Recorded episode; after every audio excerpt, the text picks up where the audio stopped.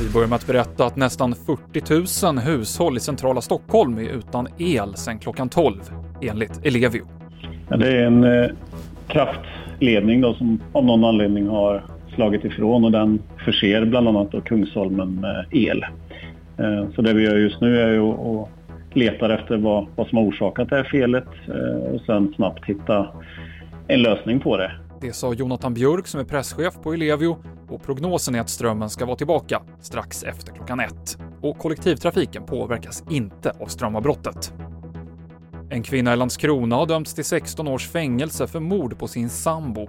Hon ringde själv SOS Alarm och erkände att hon knivhuggit mannen, men sa då att det var av misstag. Men hon döms alltså för mord av tingsrätten.